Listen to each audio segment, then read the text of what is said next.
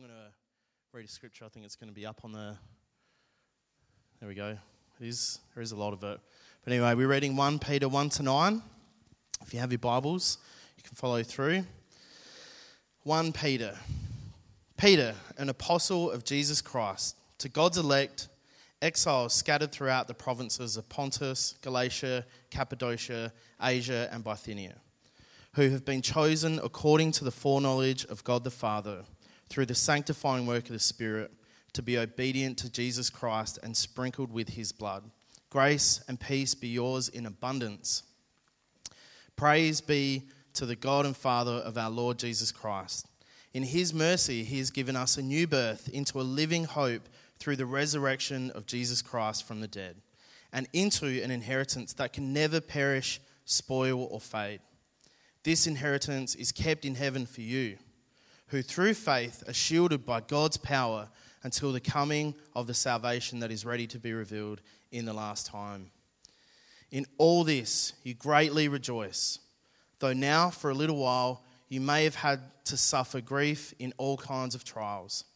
These have come so that the proven genuineness of your faith, of greater worth than gold, which perishes even though refined by fire, may result in praise and glory and honor when Jesus Christ is revealed. Though you have not seen him, you love him. And even though you do not see him now, you believe in him and are filled with an inexpressible and glorious joy, for you are receiving the end result of your faith, the salvation of your souls. Let's pray. Father, we just thank you for your word. Thank you that your word is alive and true in our lives today, just as it was 2,000 years ago. I pray that you speak to us through your words tonight, Lord. Give us hope, a fresh hope, Lord. In Jesus' name, amen. Amen. I feel like at least 50% of you were here this morning. So sorry about that, but you have to hear it again. Do it. You know, um, I just want to share with you the last 12 to six months have, have definitely been the hardest of my adult life so far. There has been what feels like trial after trial after trial. And through that time, I feel that I have been stretched to my limit. And at, at several times, I can remember, especially, being at the edge and when I say at the edge, I feel like at times I had been right on the edge of if one more thing had gone not as I had thought it would or hoped it would, that it could have tipped me over to a point where I may not even be able to be here with you today speaking. And being on that edge is a scary place in a lot of ways. It's very difficult to see any hope in life. And every morning, the sun comes up, and there's a new hope. And it felt like, for a period of time, that with every morning hope, by nightfall, there were five or six other disappointments that brought me back down to where I was. And it's a horrible place to be in. And the one thing that I, I feel about that time is that I felt a real lack of hope. What it came down to was that I had lost hope that things would change, or the, the, the one thing, or the three things, or the 20 things that I really felt I needed in my life at that time were going to change. And it was, I felt hopeless. And I know that I'm not alone in that.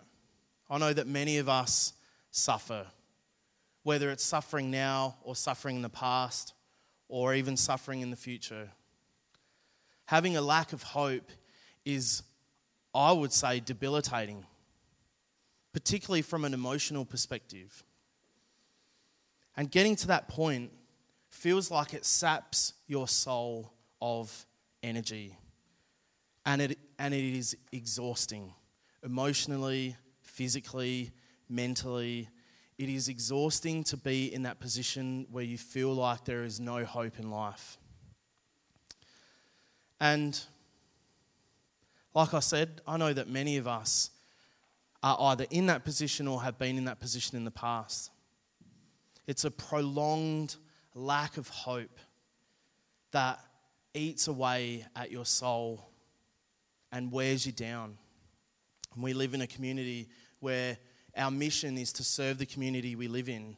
And there is a prolonged lack of hope out in this community, so prolonged that it can be generational for some people. That there are generations of families that the message from, you know, from the oldest to the youngest is that there is no hope in life.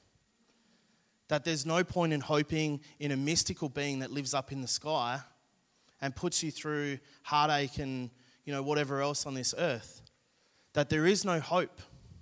So why even bother? And I know at those times, you know, in the, in the darkest moments, that it does seem like it is all worthless, that there is no point. And worse still, I think, are those times where the thought creeps in that if this is really what life is like, maybe there is no God. Because if, if there is a God that loves us and cares for us, just like we sing about and talk about every week, how could He let this happen? Why? Why?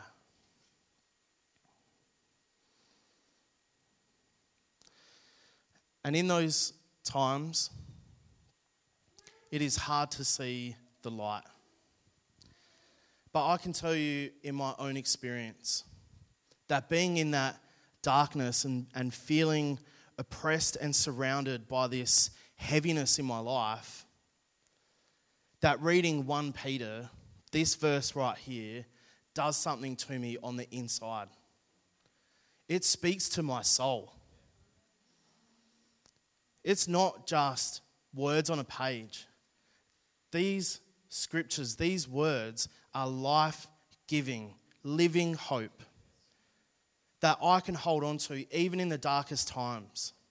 And there is an explanation, I believe, even in this short few sentences, that wraps all of that up and gives our life purpose and meaning. And you know, Peter, I love Peter as a disciple. I know you're not supposed to have favorites, but I love Peter. I feel like I relate to him. Peter was, he was, um, what's the word I'm looking for? What was that one? He was a contradiction. You're listening this morning. Well done. Peter was just spur of the moment, fly by the seat of his pants. He just did what he felt at the time. And I love that. And Jesus called Peter the rock on which he would build this church. And when we talk about a church, we're not talking about a church plant. Peter was responsible for building the church, capital C, church, of which we are all a part of. All Christians are part of that church. That was the responsibility that Jesus gave to Peter. But also, Jesus called Peter Satan. Peter said to Jesus, I will never betray you. And yet, when Jesus was being crucified, Peter denied him three times.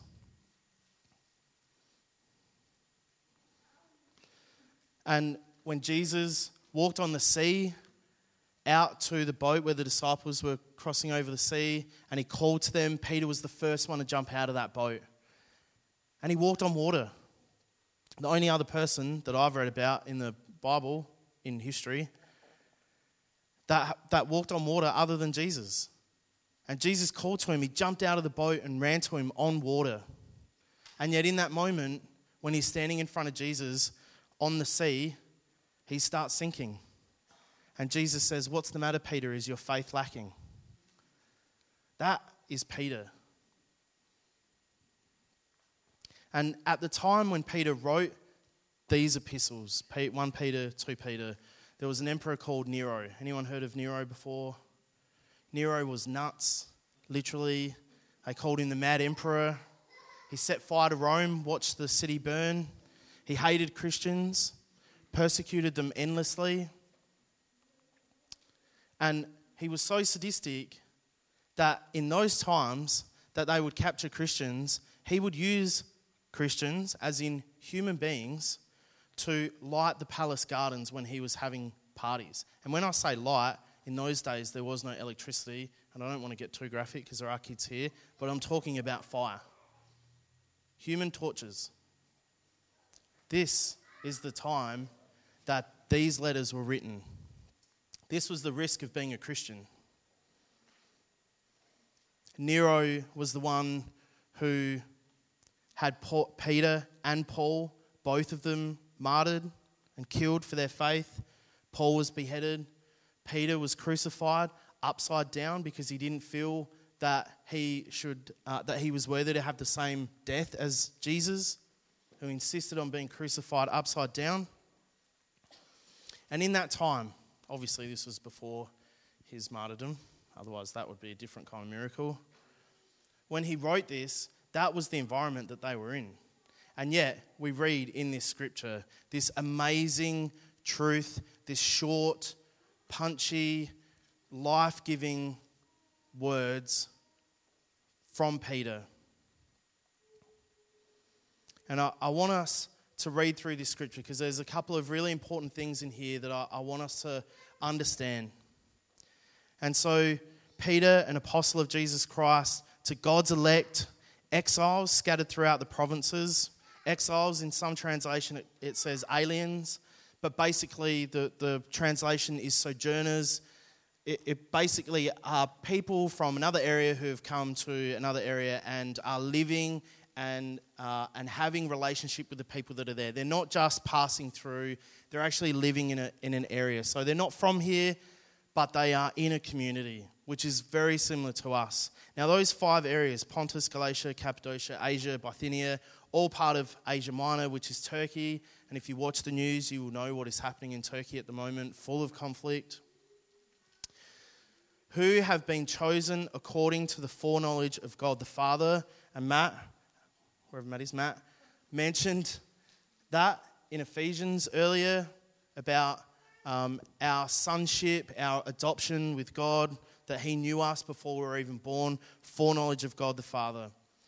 Through the sanctifying work of the Spirit. And this, to me, is very important for us to understand as Christians. That word sanctifying is hagiasmos. Say it with me hagiasmos. Mary? Mary's good with these. Hagiasmos means being progressively transformed by the Lord into his likeness. Now, why is that important? Well, sanctification is a process, right? I've, I've spoken about this before the three steps of salvation. I'm not going to go into it.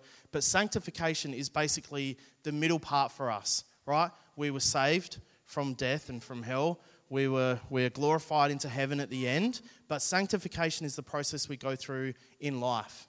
Now, this says that we are being progressively transformed by the Lord into his likeness. You all get, get that? Understand that? We're being transformed by God into his likeness. It's not anything that we do. It's not, it's not a responsibility of us to transform ourselves into God's likeness alone. Because as you all know, you can't work your way to heaven, right? you have to have a relationship with God. And so His Spirit working in us is what transforms us into His likeness. And that, with the next verse, which we don't always like, to be obedient to Jesus Christ and sprinkled with His blood. Now, that sanctification process is about the Spirit working in us and talking to us and having relationship with us so that we can be obedient to Christ. It's not just so that we can have a pat on the back all the time. God wants us to be better, if I could say it that way. God wants us to be closer to Him. God wants us to deal with some of the things, the baggage in our life that holds us back, all of us.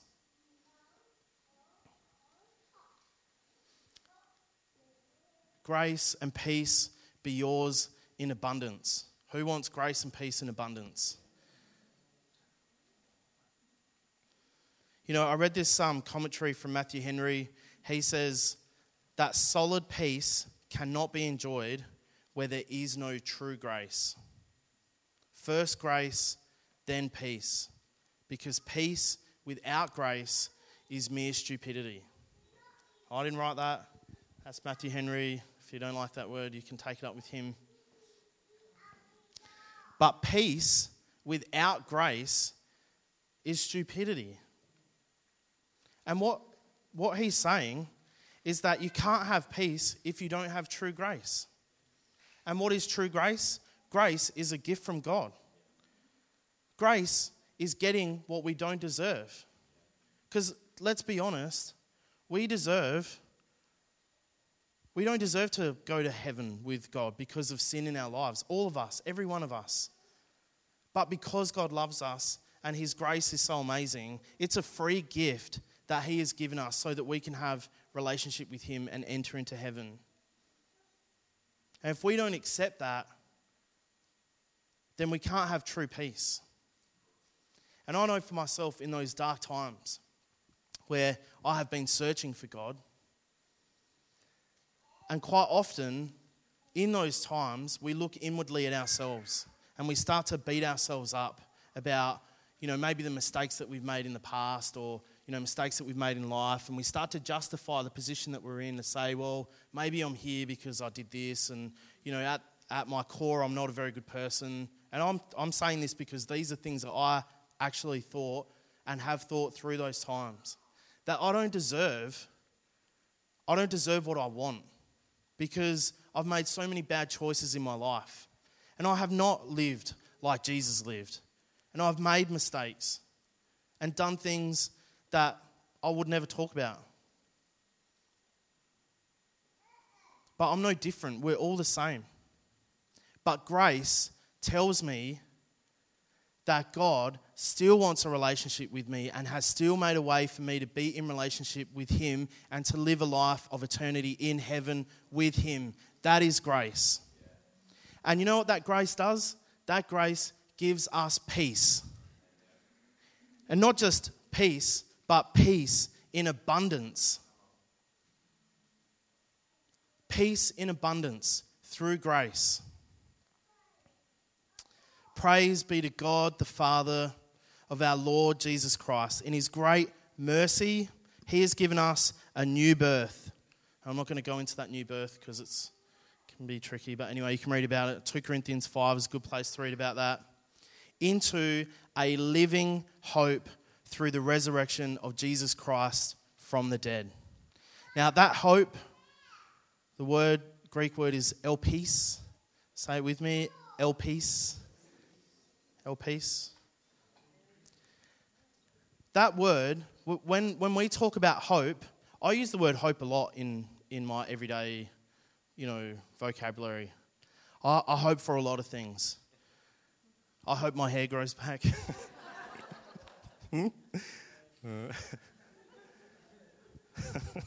that was funnier than it should have been, everyone. That was a bit too much laughing there.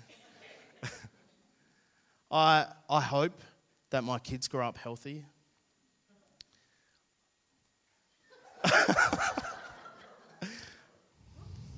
yep. uh, I hope we get, you know, more people from our community coming to our church. I hope for a new pair of shoes. I hope for a new job. Hope the Crows get a good new coach. Thank you for that one. I forgot about that. Hope the Crows actually do well next year. I hope the port don't. I'm looking at you, Jude. Yeah.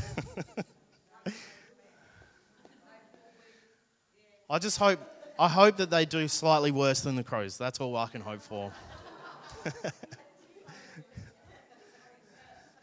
now, when we talk about hope, I'm sure all of you can relate, right? We use hope a lot. But when we talk about hope, well, I think what we're really saying is I think this may happen, and if it does, I'll be happy, but if it doesn't, then so be it, right? Hope in this context here actually means an expectation of what is sure. It's not just a, I hope the crows do well. I wish I could use this context for the Crows doing well because if that was the case, the Crows would be guaranteed to win the grand final forever and ever and ever. Amen. it's an expectation of what is sure. There is no doubt in it. There is no doubt. When we say hope, we're actually not sure whether it'll come through or not. We're just hoping for the best. And we put that on God and say, God, you know, sometimes if we're, if we're true, we say, God, I'm, i hope I get this, and if you love me, it's probably going to happen. Because God is a good God, gives amazing presents to his children. But that is not the context. We are given a new birth into a living, life giving expectation that through the resurrection of Jesus Christ from the dead. Now, I just want to make this really clear, and hopefully, I don't offend anyone. But if you don't believe in the resurrection of Jesus Christ, that is, the physical man who was crucified, was buried in Joseph's tomb, like we talked about, and then rose again to life on the third day, we can have a conversation about whether that's being a Christian or not. I hate to say it that way. But if you don't believe in the resurrection of Jesus, then the rest of what's written in the Bible is going to be really hard to believe as well. But that is the core fundamental of our faith. That is the rock on which we build our faith. And it says that the new birth, we're given a new birth into a living hope through the resurrection of Jesus Christ from the dead and into an inheritance that can never perish, spoil, or fade. And that inheritance is eternity in heaven. That's the, that is the promise. That's the end goal. It's eternity in heaven. I hate to say it, and I'm preaching to myself here.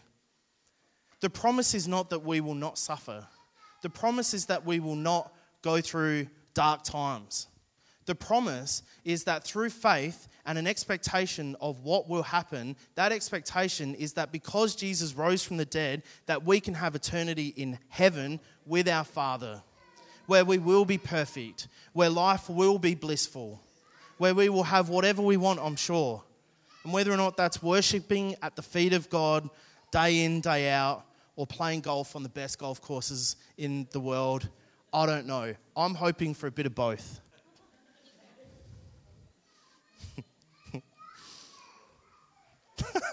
Some people's hell, other people's heaven, golf courses. Bible says the roads will be paved with gold. I don't know. Hopefully the greens are as well. Another golf joke, thank you. This inheritance is kept in heaven for you. Now, the reason this is important is because Peter is writing to Jewish Christians. They thought that the promised land was their inheritance. And so they were sojourners, they were exiles or aliens in another land. And Peter's saying to them, actually, your promise is not to go back to the promised land. Your promise is to be in heaven with the Father. The, this inheritance is kept in heaven for you, who, through faith, are shielded by God's power until the coming of the salvation that is ready to be revealed in the last time. In all this, you greatly rejoice and we all greatly rejoice. that wasn't that great. anyway, though now, for a little while, you may have had to suffer grief in all kinds of trials. Now, if you think about that word, that you may have had to suffer grief in all kinds of trials, let me tell you that no matter how dark my time has been over the past six to 12 months, I have not had to worry once that I might end up as a human torch in the Emperor's Garden. I've not had to worry once that I might end up in the Colosseum, in the middle of the Colosseum, surrounded by thousands of people baying for my blood because of my belief in Jesus, with wild beasts coming to have fun with me. Not once have I had to worry about whether or not I'm going to have food on the table, or whether we'll have food to feed our children, or whether if they get sick, I'll have medicine, or whether or not we'll have money in the bank to be able to pay our bills, or whether or not we'll have a roof over our head, a car to drive, clothes to wear, an amazing church community to be a part of, that if any of those things should happen to fall away, that I know I could come here and find support. Not once have I ever had to worry about any of those things. But yet, for me, they have been dark times. And this scripture is telling us, though now, for a little while, you may have had to suffer grief in all kinds of trials. And this is not just about, you know, the early Christians. This, this, is, this is valid to us right now. All of us. You know, if not right now, then probably in the past. And if not in the past or now, then probably in the future. That's what Scripture tells us. These have come so that the proven genuineness of your faith, and I'll just stop there, proven genuineness, dokimion, say it with me, dokimion. Thank you. That word, dokimion, means testing to see if it's genuine. It's like, uh, just thinking of this off the top of my head, when we bought a van, Pastor Ben and I went and test drove the van. We wanted to make sure that it was an actual van with a real engine in it, not just a cardboard box that someone had painted and some guy sitting in it pushing it along. Before we handed over our check, we took that thing for a test drive. And not only that, we, we also had an expert come in and check that vehicle over for us. That is dokimion. That is testing to see if it is genuine. And that word is used only one other time in the entire New Testament, and that is in James. Well, we mentioned this through the, the prayer and fasting time. 1 James, it's in specifically in 1 James 3, but 1 James 1 to 3 says, Consider it pure joy for the. Anyone? Testing of your faith. That's. Anyway, we don't like to remember that one. But it says, Consider it pure joy whenever we face trials or temptations of many kinds that's what 1 James 1 says. Consider it, or 1 James 2, sorry. Consider it pure joy whenever we go through hard times. Because in 1 James 3, it says, Because you know that the testing of your faith produces perseverance. Now, I don't know if God puts things in our path for us to grow. I personally, my belief is that He does. And there are examples of times where God allowed people like Job to go through trials and tribulations. But it is a testing of our faith, dokimion, to see if it is genuine. And Peter says here that that is of greater worth than gold, which was very valuable in that day, which perishes even though it was refined by fire. And to refine gold, you fire it up, all the impurities come out of it, you're left with pure gold. Peter's saying that when we test our faith for its genuineness, that it's worth much more than even the purest of gold. Because it may result in praise and glory and honor when Jesus Christ is revealed it will result in praise and glory and honor when Jesus is revealed in those times. Though you have not seen him, has anyone here physically seen Jesus? That was a that was a loaded question. Someone might have put their hand up. That would have been. I'd have to get you to talk to Pastor Ben. Though you have not seen him, just as Peter physically saw him. You love him. And even though you do not see him now, you believe in him and are filled with an inexpressible and glorious joy. For you are receiving the end result of your faith, the salvation of your souls. Who wants inexpressible and glorious joy? Everyone, I'm sure. It's an amazing promise. And it's a truth written by a man who was closer to Jesus than probably almost anybody else. And that promise is not just to those churches in those five areas, that promise is to all of us right here and right now. It is a living message of hope. And that hope is an expectation through sanctification, through being sanctified through the Spirit and being in relationship with God and being open to God speaking to us through the Holy Spirit who is with us and being obedient to Jesus, that is the key to peace through grace. And I can tell you from my own experience. In fact, I, I want to say this as a word of encouragement. Being through a difficult time, and when I say difficult, you have to trust me when I tell you. I'm, I'm probably sugarcoating that quite a bit here because I don't want to, I don't want to break down and cry all over myself. But when I say a difficult time, I can tell you that I've been through a difficult time mentally, emotionally, and physically. But the one thing that I would encourage all of you to do, that if you go through those times, is don't go through them alone. Don't go through them alone. We have not been put on this earth to suffer in silence alone. We have been made for relationship. We have been made in the image and the likeness of God. And we will go through times of trials and tribulations. And if we're obedient, if we allow the Holy Spirit to work in us, we will have inexpressible and glorious joy. I have, I have spoken to people. I have reached out and said, I am not coping. I have sought professional help. And there is no shame in reaching out and telling someone that you need help.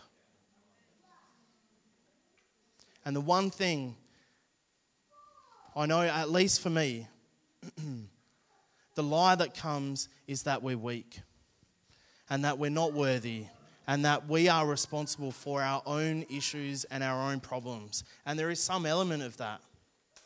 But we should not suffer alone in silence. We should reach out.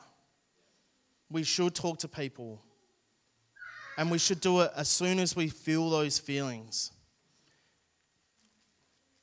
Before it gets too overwhelming. Because we are all here for each other. And that is the promise that Peter has given us here the hope, the expectation of being in relationship with God. You know, I shared a story this morning. We talked about Peter jumping off the side of the boat and walking on water. Well, when I married Larissa, which was over 10 years ago now, I had more hair then. I'm not saying it's her fault I have less hair now, I'm just saying. just saying it happens. it might be, I don't know. Anyway, we were on our honeymoon. We went to Thailand. It was amazing. We went on this cruise. We are out in the middle of the ocean. I can't remember which one it is, but anyway, it was, it was beautiful, tropical. And we were on this um, boat, and we stopped in this place where we could go scuba uh, snorkeling, right in the middle of the sea, not off the beach or anything, just you know out in the middle. And I, I wanted to do it, but we are on a on a um, on a cruise ship that had about 50 or 60 people on it. Now, about 40 of those people were all together, and they got to the back of the boat, which had this very nice little platform, which was at water level out into the sea. And they were all out there for what felt like ages. And we only had a limited time here at this place. And they were all taking their time. There were kids there, they were getting their jackets, you know, done up. And I didn't want to be rude. We're on our honeymoon. I was trying to impress Larissa still. So I was like, oh, let the children go first, of course, while I was looking at my watch. And so I was taking its time anyway. And then this, this little guy who was working on the boat just tapped me on the shoulder, on the arm, and he said, You jump here. It was off the side of the boat. The boat was really high. When I say cruise ship, I don't mean like a cruise ship. It was just like a, you know, it was a boat, but it was probably at least two or three meters off the water. Doesn't seem high, but I dare you to stand. It's like roof height, basically. Stand on the roof and then see how far down it looks. Anyway, so this guy says, just jump, jump straight in here. And immediately I looked at Larissa because we're on our honeymoon, and I didn't, I didn't want to let her down because obviously I was her knight in shining armor, big, strong new husband, not afraid of anything. but inside, my heart was pounding, and the guy said, It's okay, you jump. I was like, Of course, I wish it was higher. Anyway, I jump off. In midair, my mind is going, What are you doing? What, what are you doing? Why have you just jumped off the boat? Before I knew it, I'd hit the water, dived into the water. It was beautiful. Now, the water was beautiful. Now, I'm going to share two things with you. I'm a bit of a wuss. I don't like fish, live fish. I don't. I don't like fishing, and I, I, the reason I don't like fishing is because I don't like touching live, squirmy, slimy, flippy, floppy fish. Right? It scares me.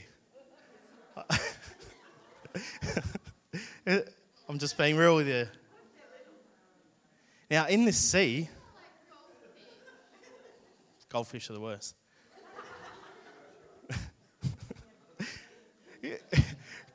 Has anyone ever wondered why fish don't have eyelids? What is up with that? You know, you, you, I see people grabbing them and I think about people touching my eyeballs. It's horrible. Anyway, I digress. So I jump in and I'm trying to put my goggles on and my flippers on and I'm half drowning and giving Larissa the thumbs up. And I put my goggles on and as I look into the sea, two things happen. One of them was that in this beautiful tropical place, the ocean was full of fish, live fish who thought I was food, or at least had some kind of food on me. And the other thing that happened was that I did not anticipate the breadth and depth of the ocean.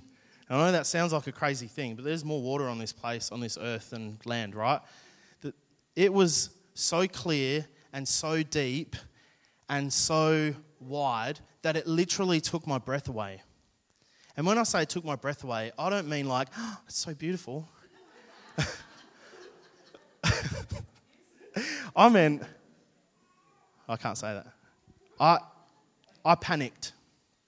It made me panic because there was no security around me. I, the guy said, Do you need a life jacket? Pff, of course not. I used to go to swimming school when I was in year two. I can swim. so, as I'm half drowning, because I'm trying to tread water, my breath is being take, taken away at the position that I'd put myself in. And to make things worse, Larissa was still standing up on the deck.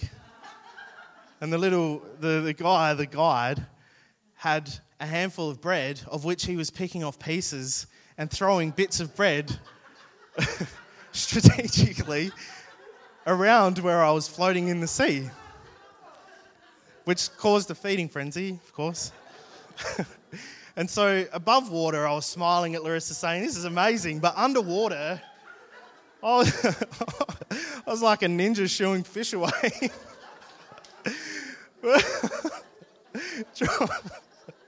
trying to make sure that the fish didn't get near me. now, you could be forgiven for thinking that there were marlin and tuna and gropers, you know, all really big fish. These were these fish. they were tiny. they were tiny. they were not piranhas. They were not flesh eating fish. they probably weren't even as bad as the fish that you put your feet into the water and they, you know, those fish probably weren't even like that. Completely vegetarian, I'm sure. anyway, that moment made me panic. And I started questioning myself about why I would do something so stupid on our honeymoon. We didn't even get a chance to have children, build life together. That's what I was thinking. Larissa, Larissa, remi- you know, it's funny how you remember things that didn't actually happen or you remember them differently. I thought I was in the sea like a big hero, and Larissa was like the damsel in distress up on the boat, just watching her hero waiting around. She reminded me that she actually got into the water as well. Not the heroic way I did, of course. She slid off the back of the boat like normal people. but she didn't like the fish either. She was scared too. Anyway. anyway. You know,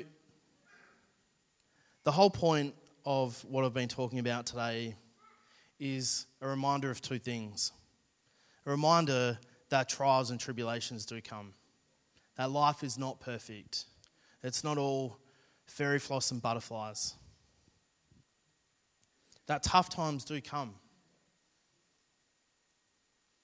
And we, as humans, we deal with those in whatever way we know how to.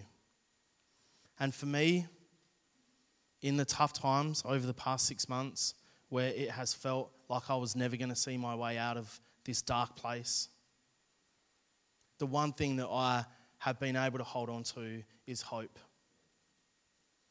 and a belief that Jesus is real and he wants the best for me and that I should consider it pure joy because the outcome of this tribulation is perseverance.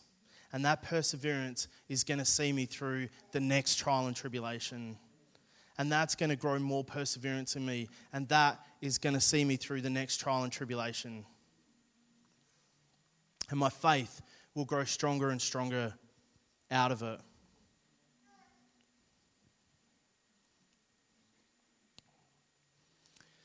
You know, life life is not fair. I hate to say it, but you already know that, all of you. You already know that. Life is not fair. Life can be really tough sometimes. And I don't know whether these are tests from God or whether it's because of the world that we live in or the influences of other things. I don't know the answer to that. But all I know is that throughout all of those times, I have a choice. Hope is actually a choice. Just like love is a choice, hope is a choice.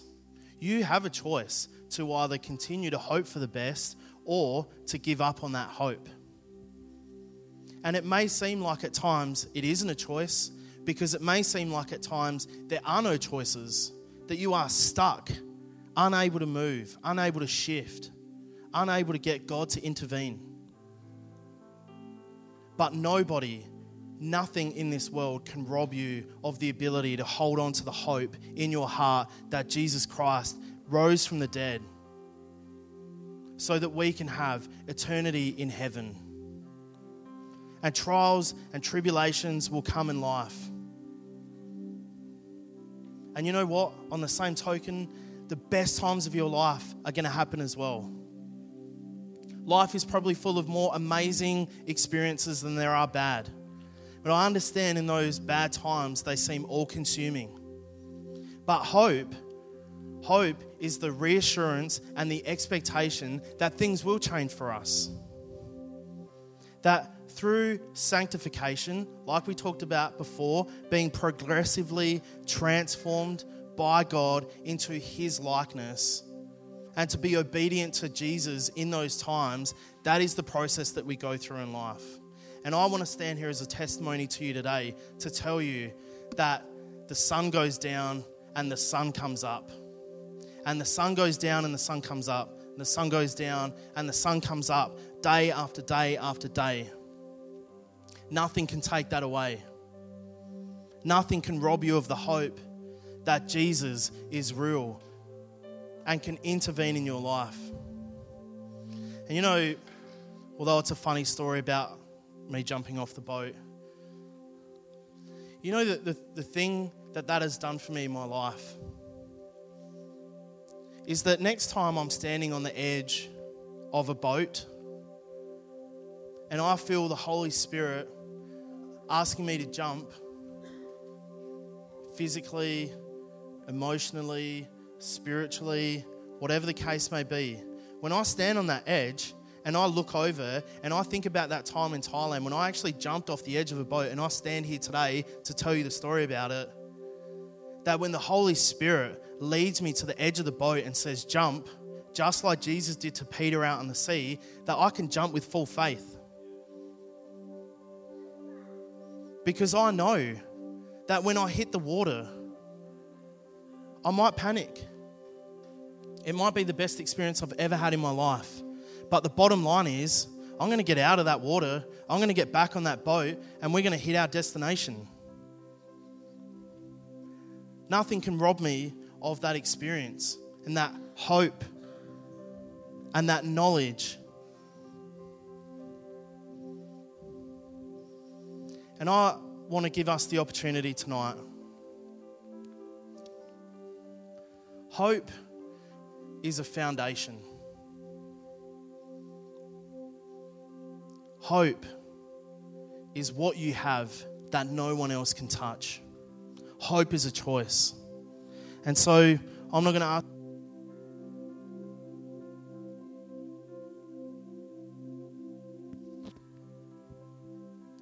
I'm not going to ask you to come out the front. We're not going to do anything crazy. But I want to give you the opportunity to respond. And so we're just going to worship for a little bit. And I just want to encourage you if you have if you feel like you have lost hope, if you feel like you need a fresh infilling of hope, even if you want to stand in the gap for someone else that you know that has lost their hope, people who know Jesus, people who don't, regardless.